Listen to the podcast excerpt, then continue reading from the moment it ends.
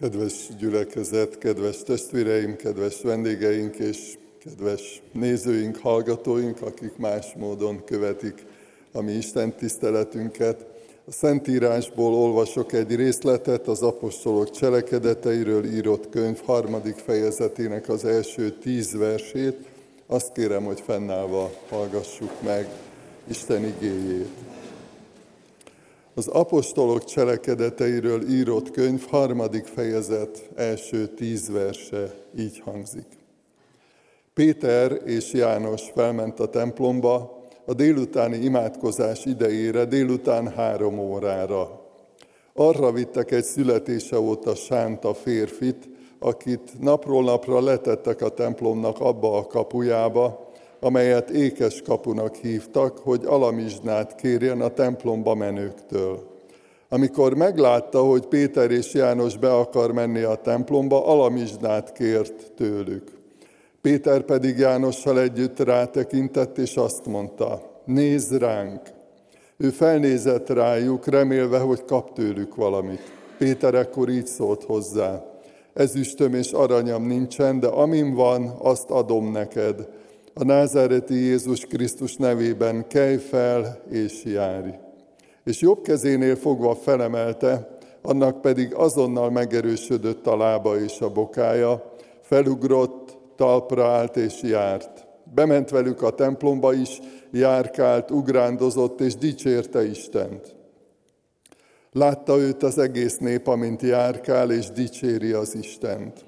Felismerték, hogy ő az, aki alamizsnáért szokott ülni a templom ékes kapujában, és félelemmel telve csodálkoztak azon, ami vele történt. Eddig olvastuk Isten igét, foglaljunk helyet.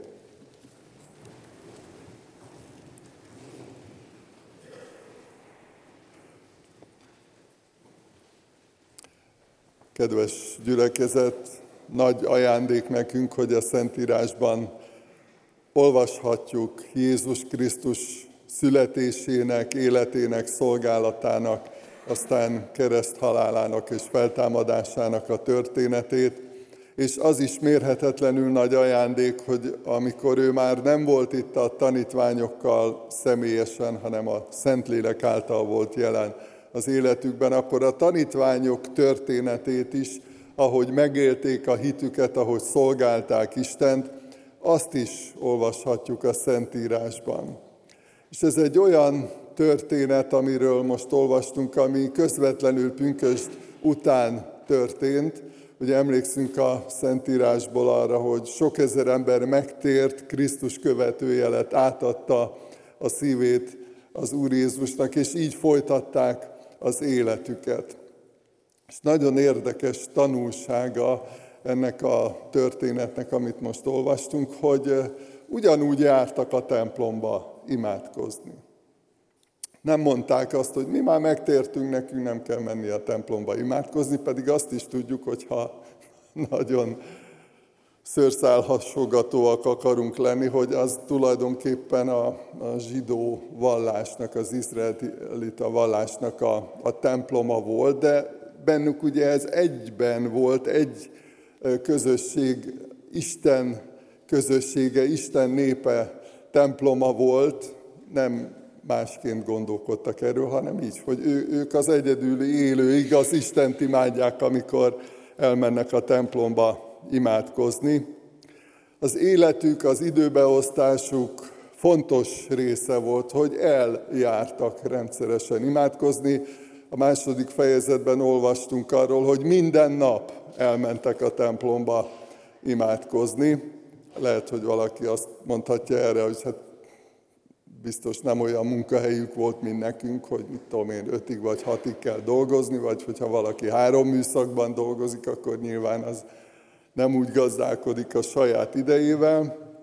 De nem, egyedül, nem egyedülálló egyébként ez a megjegyzés, ez a leírás, hanem például, hogyha Dániel történetére, Dániel könyvére gondolunk, akkor vele kapcsolatban is azt írja a Biblia, Hazament, emeleti szobájának ablakai nyitva voltak Jeruzsálem felé, és ő napjában háromszor térden állva imádkozott, és magasztalta Istenét, ahogyan azelőtt is szokta. Az derül ki ebből, hogy ez egy jó szokás volt az ő életében, az ő időbeosztásában, egy isteni szokás, és ugye mindig gondolkodunk azon, hogy hát most, ha, ha valami szokásból csinálunk, akkor az nem üresedik-e ki. E, erre szoktam azt megkérdezni, hogy hát megszoktuk, hogy enni is kell, és eszünk minden nap, azt még sincs lelkiismeret furdalásunk, hogy most megszokásból eszünk, nem? Mert az élethez, az életben maradáshoz szükséges, vagy a gyermekeknek a fejlődéshez szükséges. Tehát önmagában nem az a kérdés, vagy nem az a legfontosabb kérdés, hogy szokás, vagy nem szokás, megszokás, vagy nem megszokás, hanem hogy mi van benne, mi van az indítékokban, miért imádkozunk, miért akarunk imádkozni, miért megyünk, vagy akarunk rendszeresen imádkozni, és keressük ezt a lehetőséget, amikor akár a hálaadásban imádkozhatunk, vagy ha Dánielre gondolunk, akkor ő halálos fenyegetettségben imádkozott, vagy az első gyülekezetről olvassuk, ugye, hogy rendszeresen megtörték a kenyeret, gyakorolták ezt, és egy nagyon fontos megjegyzést szeretnék az imádsággal kapcsolatban megemlíteni, ami szintén az apostolok cselekedeteiről írott könyvben van, és többször visszatér ez a fogalom, ami a mi kultúránkban vagy a mi szóhasználatunkban nem annyira általános, de, de ott gyakran előkerül, ugye tudjuk, hogy Lukács írta az apostolok cselekedetéről írott könyvet, és ő többször ezt fontosnak tartja hangsúlyozni, hogy egy szívvel és egy lélekkel imádkoztak együtt. Tehát, hogy Istenre gondoltak, Istennel beszélgettek, de hogy közös volt a céljuk, hogy szerették, hogy tisztelték egymást. Ebből fakadt, egy szívből, egy lélekből fakadt.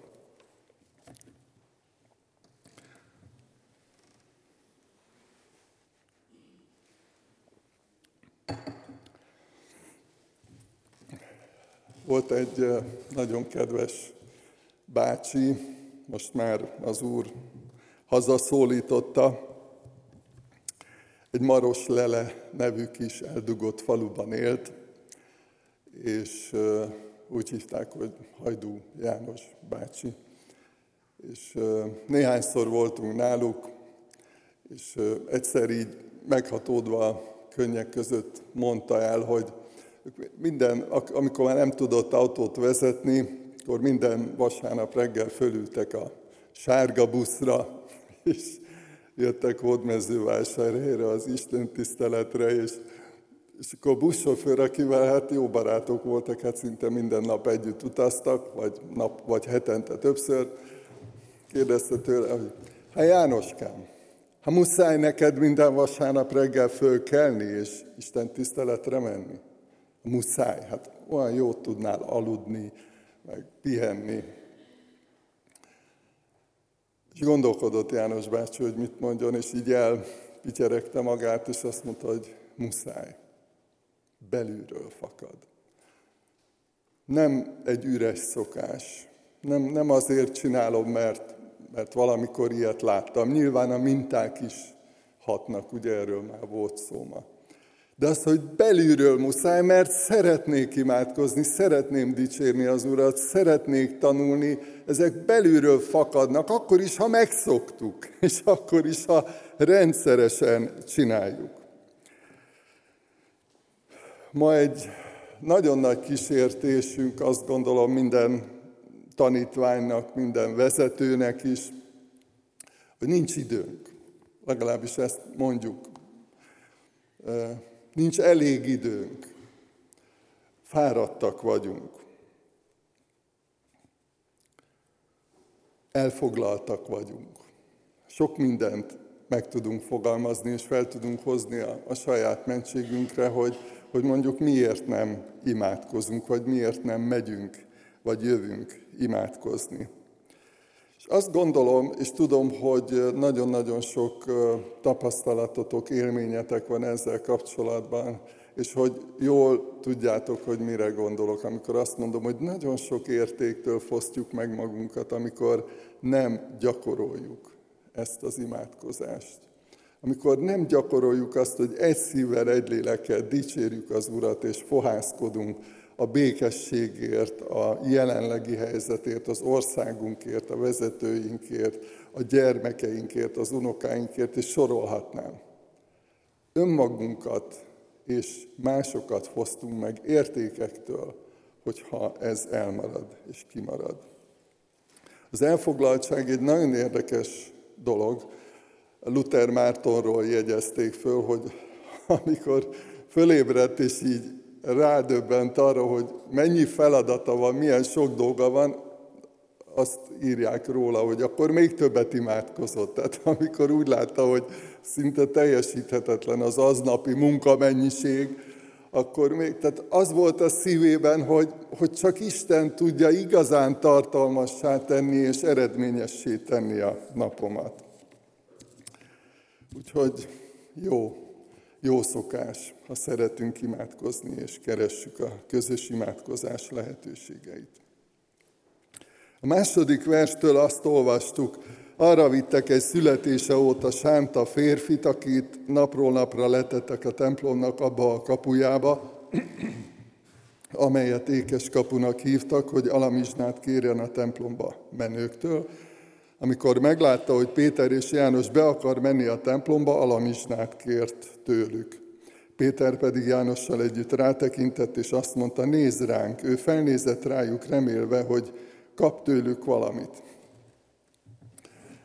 Próbáljuk elképzelni ezt, a, ezt az eseményt, ezt a helyzetet, hogy Péter és János mennek a templomba imádkozni, van egy csodálatos kapu, az volt az ékes kapu, a, a, talán a legszebb bejáratok, vagy kapuja a templom udvarnak, és pont oda vitték ezt a beteg embert, ezt a sánta embert. És ugye erre is szoktuk azt mondani, hogy hát nincsenek véletlenek, amikor mi találkozunk valakivel, amikor beszélgetünk valakivel, összefutunk valakivel.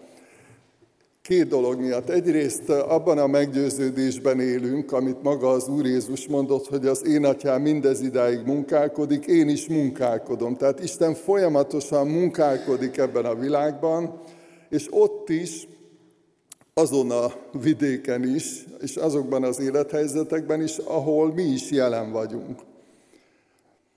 Emellett még vezet is. Ugye erről, ezzel kapcsolatban is van meggyőződésünk, hogy nem csak úgy véletlenül kószálunk össze-vissza a világban, hanem van egy isteni vezetés, amikor ő tudja, hogy merre kell mennünk, illetve más helyen így fogalmazza meg ezt Pálapostól, hogy hogy előre elkészített Isten jó cselekedetet. Szó szerint ezt írja az Efézusi levélben, a második fejezet tizedik versében. Az ő alkotása vagyunk, akiket Krisztus Jézusban jó cselekedetekre teremtett, amelyeket előre elkészített Isten. Irányba mentek, ugye imádkozni mentek a tanítványok, de nem voltak érzéketlenek. Ugye erre is van egy bibliai példázat, az Úr Jézus példázata, az irgalmas samaritánusról szóló példázat, így ismerjük a Bibliából ezt a példázatot, ahol a pap is, meg a lévita is érzéketlenül elmegy a sérült ember mellett, akik kifosztottak és megvertek a rablók. És, és a tanítványokról meg azt olvassuk itt ebben a történetben, hogy ők nem kerülték ki, nem mentek el, pedig hát nem, nem volt pénzük, azt mondja, ezüstöm és aranyom nincs. Tehát, hogy alamizna az egy fontos dolog volt a koldusoknak, a betegeknek, a, a szegényeknek a segítése, különösen az Isten hívő embereknek a, a szívében, az indítékaiban, de, de nem volt rá lehetőségük, nem voltak ilyen eszközeik vagy értékeik. De nem mentek el érzéketlenül. A másik, ami nagyon tanulságos, hogy igazi segítséget adtak. Nem csak átmeneti segítséget adtak. Valaki így fogalmazta meg ezzel az igével kapcsolatban, hogy Krisztus gyülekezete nem csak érzéstelenít, hanem gyógyít is. A Jézus nevében hirdetett igáltal az embereknek szabadító erő adatik. Nem csak egy kis átmeneti segítséget vagy segét akartak adni, hanem amilyen eszközük, amilyen lehetőségük volt, azt adta.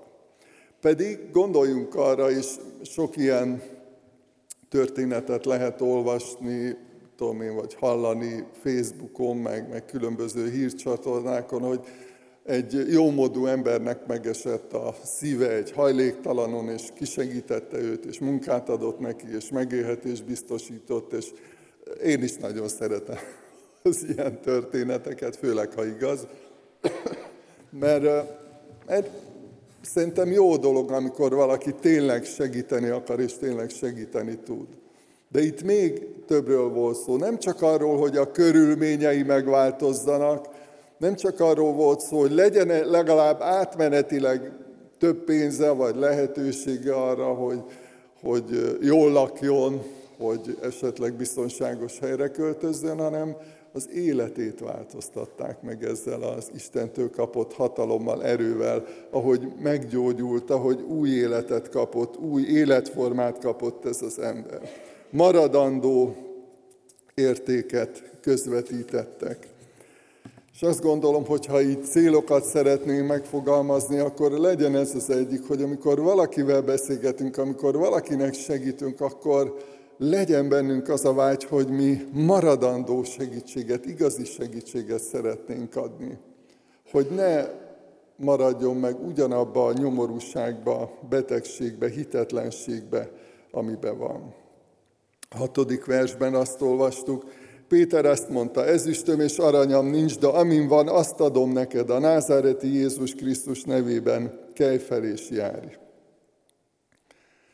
Arra utal ezzel Péter apostol, hogy ők kaptak valamit Jézustól, olyan ajándékot, olyan képességet, vagy más szóval kegyelmi ajándékot, amivel így tudtak szolgálni az embereknek. Felhatalmazta őket az Úr Jézus erre. És ugye erről is ír nagyon világosan a Biblia, hogy nem mindenki egyforma képességeket és kegyelmi ajándékokat kapott. De nagyon, azt gondolom, hogy nagyon izgalmas kérdés ennek a mondatnak a kapcsán, amikor azt mondja, hogy, hogy amin van, tehát Péter és János tudták, hogy miük van, hogy mivel rendelkeznek, mi az, amit Istentől kaptak, mint képességet, mint erőforrás, mint kegyelmi ajándékot. Mi van nekünk? Tudjuk-e? Meg tudjuk-e fogalmazni, vagy hogyha egy beszélgetésbe elegyedünk valakivel, szolgálunk valaki felé, akkor tudjuk-e, hogy mi az, amivel mi tudunk segíteni, mi az, amit Isten nekünk adott, amivel tudunk támogatni, vagy helyreállítani, vagy segíteni, vagy a szabadításban, vagy a gyógyulásban vezetni, segíteni valakit. Milyen értékeink vannak? Milyen ajándékaink vannak? Nagyon izgalmas kérdés az annak a fényében is, hogy szeretünk szerények maradni. Mert ugye az Úr Jézus azt mondta, hogy tanuljátok meg tőlem, hogy szelid vagyok, és alázatos szívű. És nem akarunk ezzel dicsekedni. És ez azt gondolom, hogy jó, hogyha nem akarunk dicsekedni, ha nem akarjuk a, a saját vállunkat veregetni, hogy mi milyen nagyszerű emberek vagyunk, és milyen értékeink vannak. De nem is erről van itt szó, hanem arról, hogy tudták, hogy milyen értékeik vannak. Nem mindig tudjuk meg azonnal. Azt gondolom, hogy sokan vagyunk itt olyanok, akik megtértünk, újjászülettünk, elindultunk az Úr Jézus Krisztus követésébe, és én 15 éves voltam akkor, én sem gondoltam akkor, hogy majd milyen értékeim, meg milyen ajándékaim lesznek, vagy vannak, hanem éltem, szolgáltam, megbízott, felkért a lelkipásztorom, és akkor egyszer csak megérkezett az elhívás, megérkeztek azok a, a készségek hozzá, amiket Isten adott, amiről úgy gondoltam, hogy én képtelen vagyok megtenni, nem szabad rágörcsölni arra, hogy ha most valaki erre a kérdésre azonnal nem tud tökéletes választ adni, hogy mi az, ami van, milyen értékeid, vagy képességeid, vagy ajándékaid vannak Istentől. Egyrészt Pálapostól ír arról, hogy például Timóteusra gondoljatok, amikor a Timóteushoz írt levélben írja, hogy gerjeszt föl, éleszt föl, frissítsd föl azokat a kegyelmi ajándékokat, amiket kezeim rátétel által adott az Úr, vagy, vagy így van benned. Tehát, hogy van, amikor van, de nem használjuk, akár azért, mert elfáradunk, elkeseredünk, csalódások értek, vagy, vagy valami félelem. Hát el se tudjuk képzelni egyébként, hogy a korabeli keresztények milyen félelemben és milyen zaklatottságban, meg üldöztetésben voltak. Tehát nem csoda, hogyha néha így elfáradtak, meg, meg megijedtek, meg féltek, vagy elég illés profétára gondolni. Mi, mi az, ami van? Egyrészt arra szeretnék biztatni mindenkit, hogy, hogy imádkozzunk ezért. Hogy Isten mutassa meg, és sokszor egy-egy ilyen adódó élethelyzetben, hogy összefutunk valakivel, és beszélgetünk, bizonságot teszünk, imádkozunk. Értük, ilyenkor derül ki, hogy mi az, ami van, hogy van eredménye, van következménye, jó gyümölcse van annak, amikor valakivel találkozunk, beszélgetünk, imádkozunk. Higgy, feltétel nélkül higgy az örökkévaló Istenben, az ő hatalmában szolgálj. Nem mindig úgy kezdi az ember, hogy mint ahogy Péterék se úgy kezdték, hogy elmentek meggyógyítani valakit, hanem készségesek voltak Jézussal járni, készségesek voltak tanulni, és amikor megkapták a felhatalmazást, a megbízást, akkor szolgáltak, tették a dolgokat. Volt, amikor nem sikerült, erről is őszintén ír a Biblia, hogy nem sikerült, amit gond, arra gondoltak, hogy az majd sikerülni fog nekik. Légy bátor. Nem magunk miatt vagyunk bátrak. Nem azért, mert mi olyan kiváló embernek gondoljuk magunkat, hanem Isten miatt. Mert lehet, hogy beszélgetsz valakivel, föltesz egy nehéz kérdést, és és úgy tűnik, hogy nincs válasz, és, és nem tudsz segíteni, és nem tudsz tovább lépni. És próbáld meg, próbáljuk meg azt ilyenkor, hogy megkérdezzük, hogy imádkozhatok-e érted. Lehet, hogy ettől is tartunk, mert nem biztos, hogy olyan szépen tudunk imádkozni, de őszintén tudunk, nem? Tehát ami, ami a szívünkben van és én magam is, és tudom, hogy ti is átéltetek már ilyen csodákat, amikor bátrak voltunk imádkozni, bátrak voltunk szolgálni. Isten segítségével leküzdöttük a félelmeinket, a szorongásainkat, és azt mondtuk, hogy Isten adott nekem erőt, értékeket, és imádkozzunk.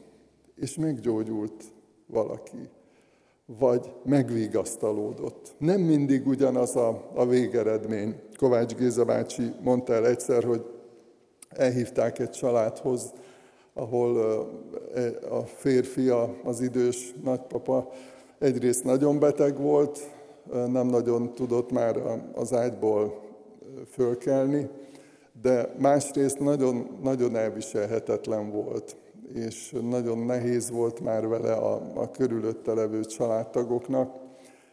És mondta Géza bácsi, hogy imádkoztam a gyógyulásáért, imádkoztam a békességért, mondom, egy 80 pluszos idős emberről volt szó, és két nap múlva fölhívták a Géza bácsit a családtagok, hogy hát, mit csinált a papával, mert mert hogy olyan béke van otthon, meg olyan öröme van, és, és megnyugodott. Nem gyógyult meg, sajnos néhány hónappal később meg is halt, de valami olyan csoda történt vele, amit tényleg csak az Isten tud elvégezni a Szentlélek által, hogy, hogy megnyugtatta őt, és ezek a feszültségek, ezek a terhek, ezek le, leomlottak róla. Mi, mi van, amit tudni amit tudunk adni. Mert vannak Istentől olyan értékeink, amivel tudunk szolgálni.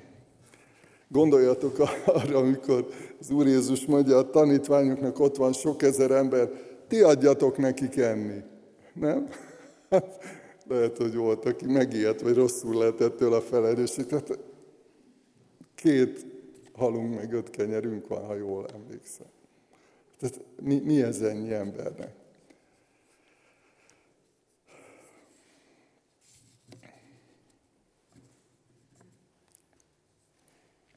Néhány fontos üzenet végül.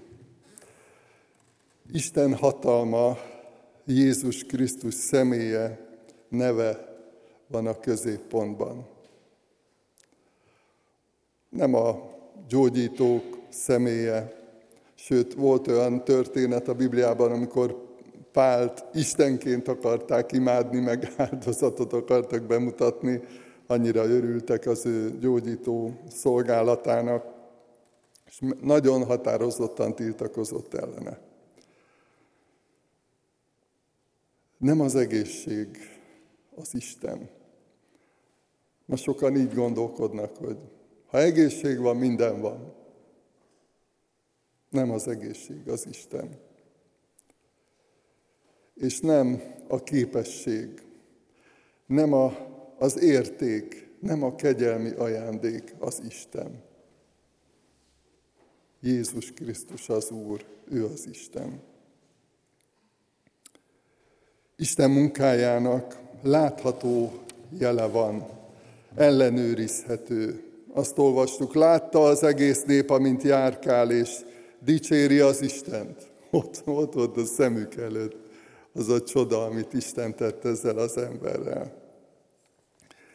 És végül legyünk bátrak, hadd fejezzem be ezzel. Legyünk bátrak Jézushoz kapcsolódni, és legyünk bátrak Jézus hatalmából, erejéből, nevével szolgálni azoknak, akikkel akár így alkalmi pillanatban összefutunk, és segítségre van szükségünk, akár a rendszeres szolgálatunkban.